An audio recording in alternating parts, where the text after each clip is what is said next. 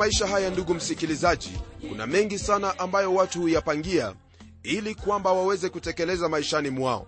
Lakini mipango yao hutibuliwa kwa sababu moja au nyingine. Jambo hili ni jambo ambalo huwapata wanadamu wote lakini namshukuru mungu kwa kuwa hayo hayawezi kumpata yeye hata kidogo. Naam lile ambalo mungu amelipanga hilo ndilo ambalo litakuwepo na ni lazima litatimia. Licha ya kwamba laweza kukawia au yaweza kuonekana kwamba mungu amesahau. Ukweli wa mambo ni kwamba mungu hawi amesahau bali wakati wake au majira yake ndiyo ambayo huwa hayajafika. Lakini mara tu yanapofika basi hapo ndipo mungu hutekeleza lile ambalo alikuwa amelinena. Ndugu msikilizaji hili ndilo ambalo tumekuwa tukijifunza katika kitabu hiki cha ezekieli. Pia waweza kukumbuka kwenye vitabu vya kinabii yani kile kitabu cha isaya na kitabu cha yeremia ni mambo ambayo mungu aliyanena na mengine yakatimia ila mengine bado majira yake hayajatimia.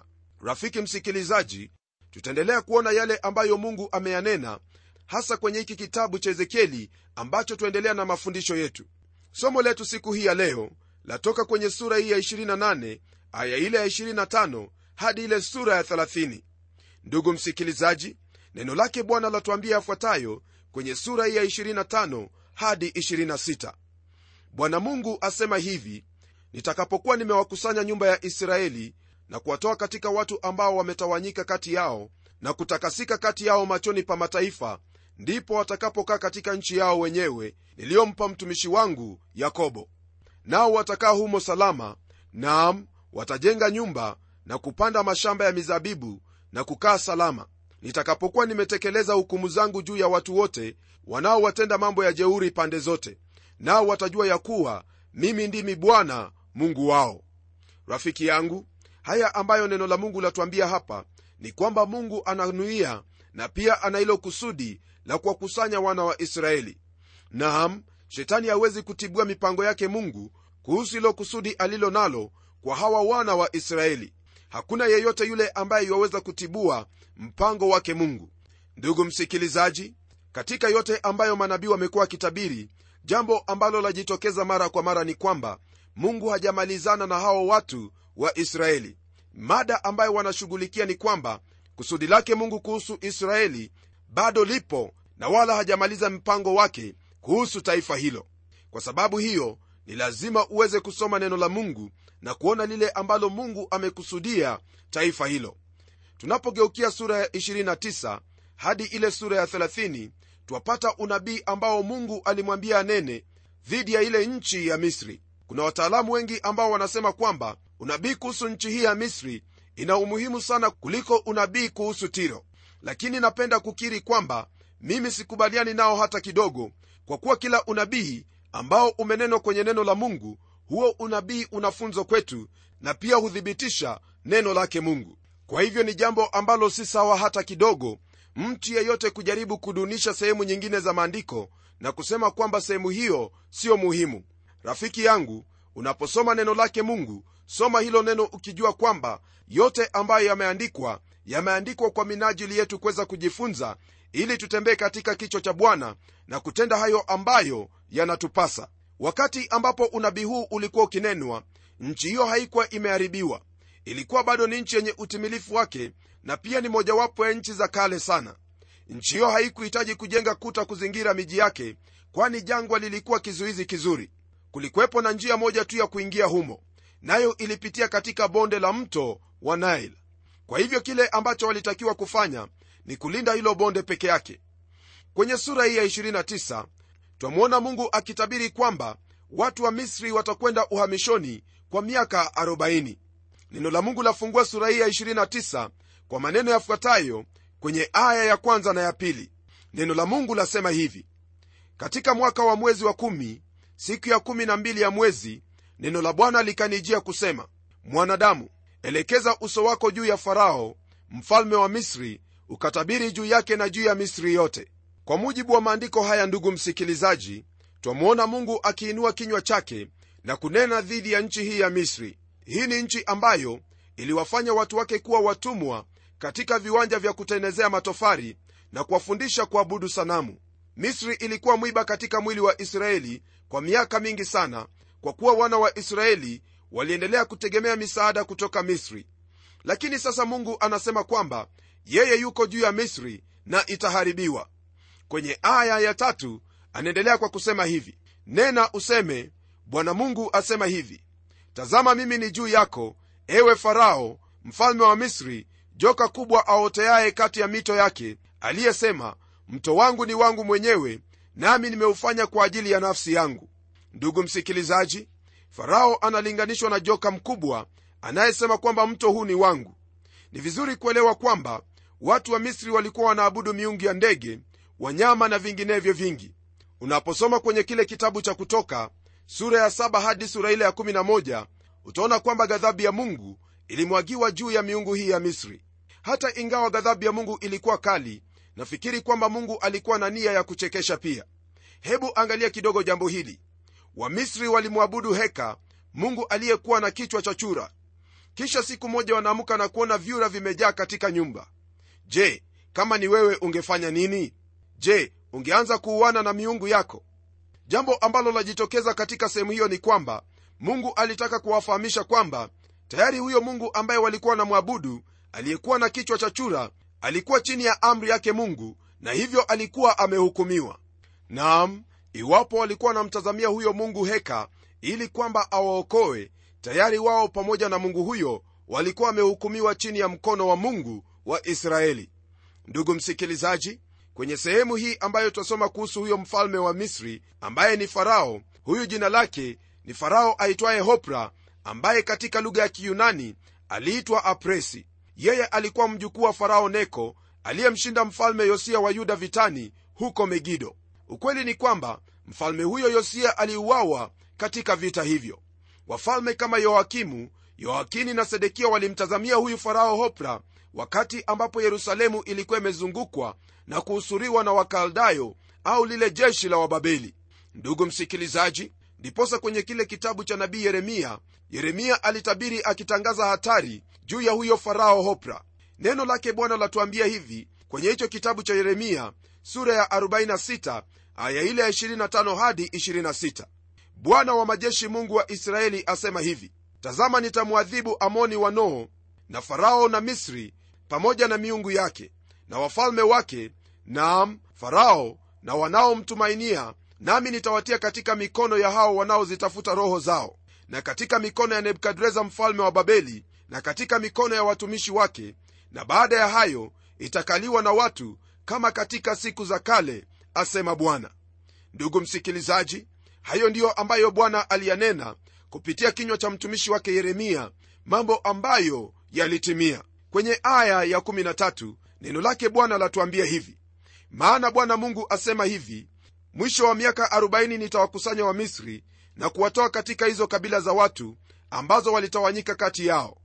Ndugu msikilizaji miaka 17 baadaye mfalme yule wa babiloni yani nebukadreza alitelemka misri na kuwatwaa wote na kuwapeleka uhamishoni. Walikuwa wawe katika uhamishoni kwa miaka 40 na siyo miaka 70 kama vile wana wa israeli.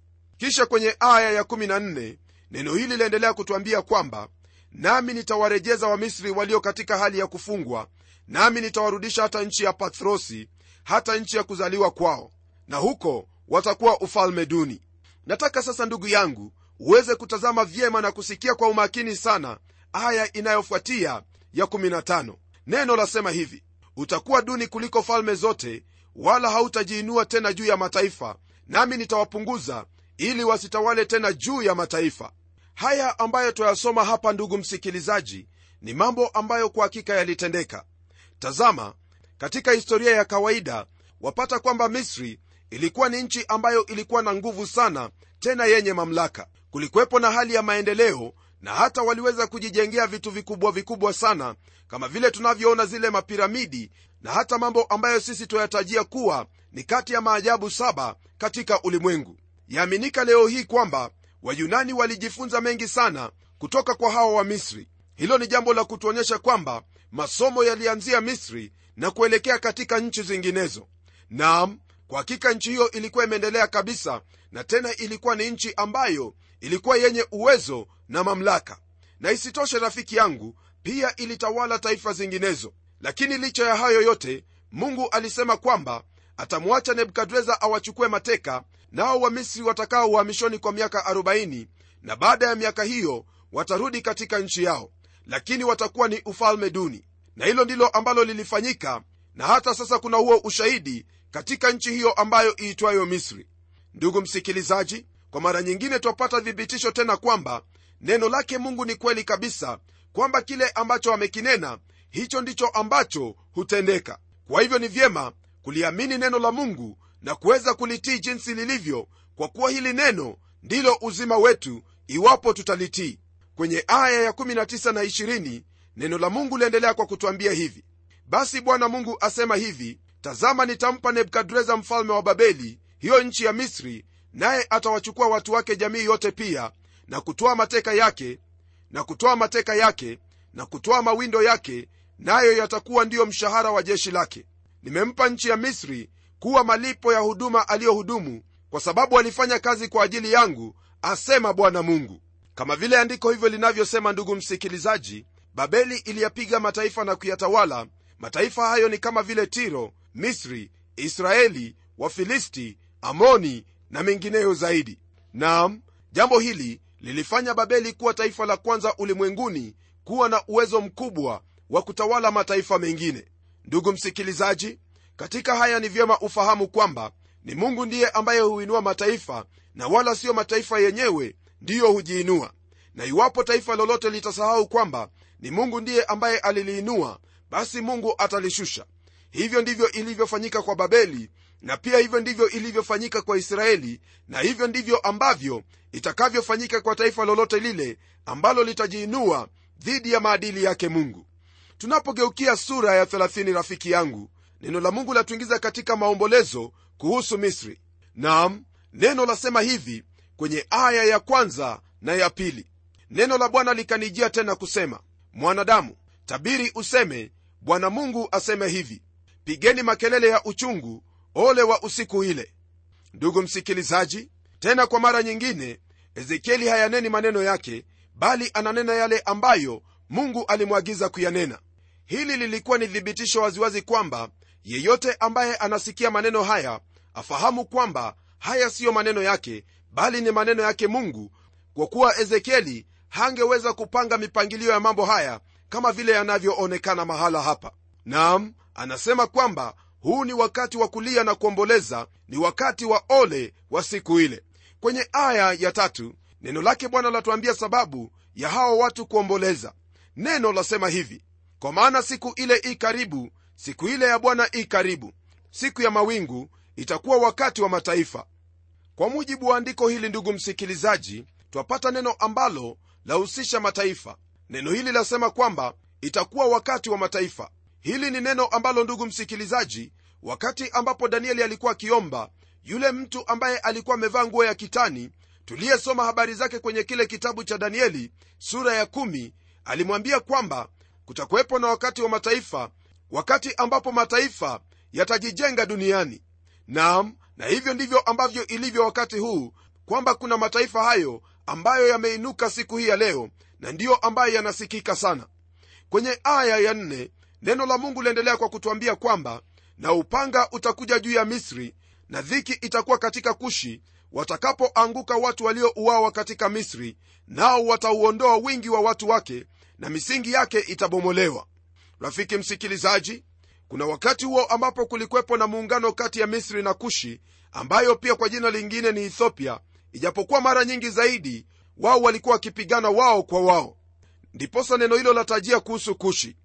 Kwenye aya ya tano neno lake bwana laendelea kwa kutwambia kwamba kushi na putu na ludi na watu wote waliochanganyika na kubu na wana wa nchi ya agano wataanguka kwa upanga pamoja nao rafiki msikilizaji kulikuwepo na wakati ambapo mataifa haya yote yaliungana pamoja lakini licha ya wao kuungana wao watawekwa chini ya mamlaka ya huyo mmoja aitwaye nebukadreza mfalme wa ulimwengu. Nam huyo ndiye ambaye katika kile kitabu cha danieli sura ya pili ambaye yanena kuhusu ndoto ya sanamu kubwa sanamu ambayo ilikuwa na kichwa cha dhahabu ambayo ilikuwa ni mwanzo wa falme kubwa nne zitakazotawala ulimwengu kwenye aya ya sita, neno la bwana laendelea kwa kutwambia kwamba bwana asema hivi nao pia wanaoitegemeza misri wataanguka na kiburi cha uwezo wake kitashuka. Toka migdoli hata sewene wataanguka ndani yake kwa upanga asema bwana mungu. Rafiki msikilizaji siyo israeli peke yake bali mataifa mengine yote yalitazamia misri kwa ajili ya msaada lakini wote watahukumiwa pamoja. Kisha kwenye aya ya12 neno hili lake bwana laendelea kutwambia kwamba nami nitaikausha mito na kuizuia nchi na kuitia katika mikono ya watu wabaya nami nitaifanya nchi kuwa ukiwa na watu wote walio ndani yake kwa mkono wa wageni. Mimi bwana nimenena neno hili. Rafiki yangu mito ambayo inatajwa mahali hapa ni mito ambayo ilitoka katika ule mto mkubwa wa nile na mito hiyo ilikuwa ni mingi. Karibu na hapo kulikuwa na nchi ya gosheni mahali ambapo wana wa israeli mahali ambapo hao wana wa israeli walikaa mara ya kwanza walipoingia katika nchi hiyo ya misri. Lakini misri ilianguka baadaye katika mikono ya mfalme iskanda mkuu na kisha alipokufa majemedari wake wanne walichukua utawala wa mataifa yaliyohusika chini ya ufalme wake.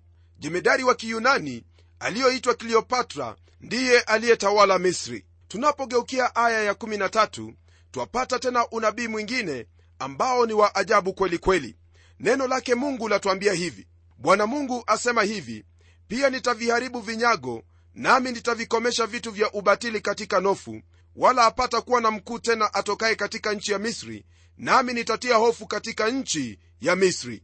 Ndugu msikilizaji nofu ambayo tuyasoma hapa ni sehemu ambayo yaitwa kwa jina lingine memphis. Katika wakati wa ezekieli huo ulikuwa ni mji mkuu katika nchi hiyo ya misri ulikuwa ni mji wenye utajiri na pia kulikwepo na vinyago vingi sana katika mitaa yake yote. Watu hao walikuwa wamefanya vinyago hivyo kuwa kama mapambo na wala hakukuwepo na mahali pengine popote katika misri palipokuwepo na vinyago hivyo kama sehemu hiyo iitwayo nofu au memphis. Kwa sababu ya hiyo mungu alisema kwamba ataviharibu vinyago hivyo vyote vya huo mji. Ndugu msikilizaji kwa wale ambao wamefika kule misri hasa sehemu hiyo ambayo yaitwa memphis. Vile ambavyo wavipata mahali pale ni magofu ya mji huo na katika vinyago vyote ambavyo vilikuwepo wakati huo ni kinyago kimoja kikubwa tu cha sanamu ya ramsis nayo hiyo sanamu imelala kwenye mgongo wake na kuna nyumba ambayo imejengwa kando kando yake kwa kusudi la kuhifadhi sanamu hiyo. Sanamu hiyo ndiyo mabaki ya pekee kutoka kwa huo mji wa memphis. Mungu alifanya kikamilifu hicho ambacho alinuia kukifanya aliviharibu vile vinyago vyote na akakomesha ubatili katika nofu. Kwenye aya ya15 neno hili la mungu liendelea kwa kutwambia kwamba nami nitamwaga ghadhabu yangu juu ya sini ngome ya misri nami nitakatalia mbali wingi wa watu wanoo kwa mujibu wa andiko hili rafiki msikilizaji neno la mungu liendelea kutwambia kwamba mungu atamwaga ghadhabu yake juu ya sehemu hiyo iitwayo sini ambayo siku hii ya leo haipo tena bali imefunikwa kwa changarawe. Nam anaendelea kwa kusema kwamba atakatilia mbali wingi wa watu wa noo sehemu hiyo iitwayo noo ndiyo ambayo yaitwa thebis ambayo kwa wakati mmoja ilikuwa mji mkuu sana kando ya huo mto mkuu wa nile. Leo hii kuna magofu mahali pale na ukuu wote na utukufu wote ambao mji huo ulikuwa nao haupo tena. Katika aya zinazofuatia ndugu msikilizaji mungu anaendelea kunena kuhusu miji hiyo ya misri ambayo kwa siku hii ya leo haipo tena. Kwenye aya ya 21 hadi 22 neno lake mungu latuambia hivi mwanadamu nimeuvunja mkono wa farao mfalme wa misri na tazama haukufungwa ili kuutia dawa haukuzongwa kwa kitambaa upate kuwa na nguvu za kushika upanga. Basi bwana mungu asema hivi tazama mimi ni juu ya farao mfalme wa misri nami nitamvunja mikono yake mkono ulio wenye nguvu na huo uliovunjika nami nitauangusha upanga ulio katika mkono wake. Neno hili la mungu ndugu msikilizaji latunenea habari za mkono wake farao kuvunjika na pia panga kutwaliwa toka mkononi mwake. Nam kumbuka kwamba farao ndiye mtawala wa misri na kwa hivyo iwapo upanga utatolewa mkononi mwake hiyo ni kusema kwamba hatakuwa na nguvu tena na pia mkono wake ambao umevunjika hautaweza kutekeleza kazi ya utawala. Neno hili la mungu hasa lanena kuhusu habari za babeli au wale wakaldayo kufika pale misri na kuharibu nchi hiyo na hata kuwachukua wamisri kuwa mateka. Naye farao hatakuwa na nguvu yoyote ya kuweza kuwadhibiti hao wakaldayo kwa sababu kinywa chake bwana ndicho ambacho kilikuwa kimenena. Ndugu msikilizaji haya yote yalitendeka kwa kuwa mungu alikuwa amenena naye ndiye ambaye huinua mataifa na kushusha mengine. Napenda kukuelezea hivi ndugu msikilizaji kwamba katika haya yote ambayo twayasoma twaona kwamba mungu anahusika na mataifa yote. Mungu huyu ambaye namuhubiri kutoka kwenye biblia siyo mungu wa israeli peke yake bali ni mungu wa mataifa yote kwa kuwa yeye ndiye mwenyezi muumba wa mbingu na nchi vyote vilivyomo vinavyoonekana na visivyoonekana vikubwa na vidogo. Rafiki yangu iwapo yale ambayo aliyanena miaka iliyopita yalitendeka basi fahamu kwamba yale ambayo hayajatendeka yatatendeka kwa kuwa kinywa chake kimenena. Je ndugu msikilizaji wewe utaendelea kuamini nini? Ni ombi langu kwamba utaamini hilo ambalo ni kweli kweli ambayo inatoka kwenye neno lake mungu. Nami ninakualika uchunguze maandiko na uweze kuyadadisi jinsi uwezavyo nawe utapata kwamba kwa hakika hili ndilo neno la mungu ambalo lafaa kutegemewa. Na kwa hilo ndugu msikilizaji naamini kwamba utachukua hatua ya busara ya kufanya jinsi ambavyo nimekuagiza iwapo hauliamini neno hili. Na iwapo waliamini basi lizingatie katika maisha yako. Maana neno hili ni hakika ulimwengu na vyote vilivyomo pamoja na mbingu zitapita lakini neno hili halitapita.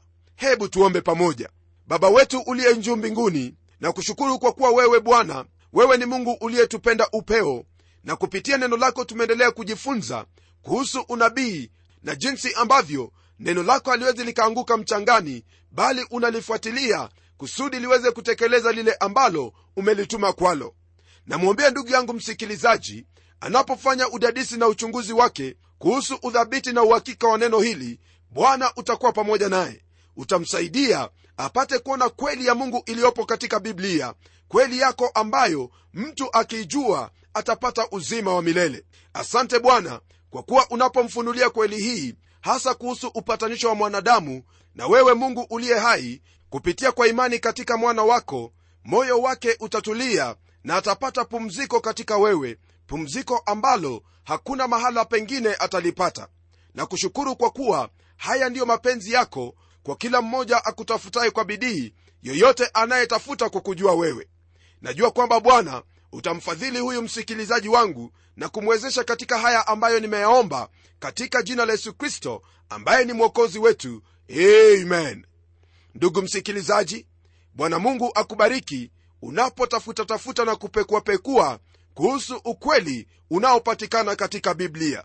Nitarudia tena kwa kukwambia kwamba usiyasikie mambo ya watu ya kile ambacho wanakuelezea. Chukua nafasi yako tafuta ukweli. Ukweli ni lazima kutafutwa na ukweli huo una gharama yake kwa hivyo tafuta ukweli huu naye huyo ambaye ni kweli atajifunua kwako. Hadi kipindi kijacho mimi ni mchungaji wako jofre wanjala munialo na neno litaendelea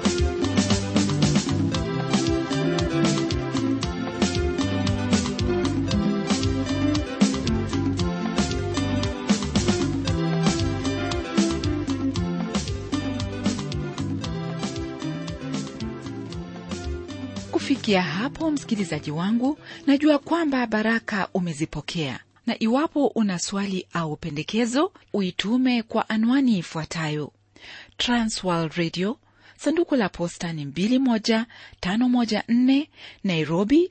Kisha uandike code namba ambayo ni 00505 kenya. Nitarudia tena. Transworld radio sanduku la posta ni 21 514 Nairobi, kisha uandike code namba ambayo ni 00505 Kenya. Hebu tukutane tena kwenye kipindi kijacho kwa mibaraka zaidi. Ni mimi mtayarishi wa kipindi hiki Pamela Omodo nikikuaga kwa heri na neno litaendelea.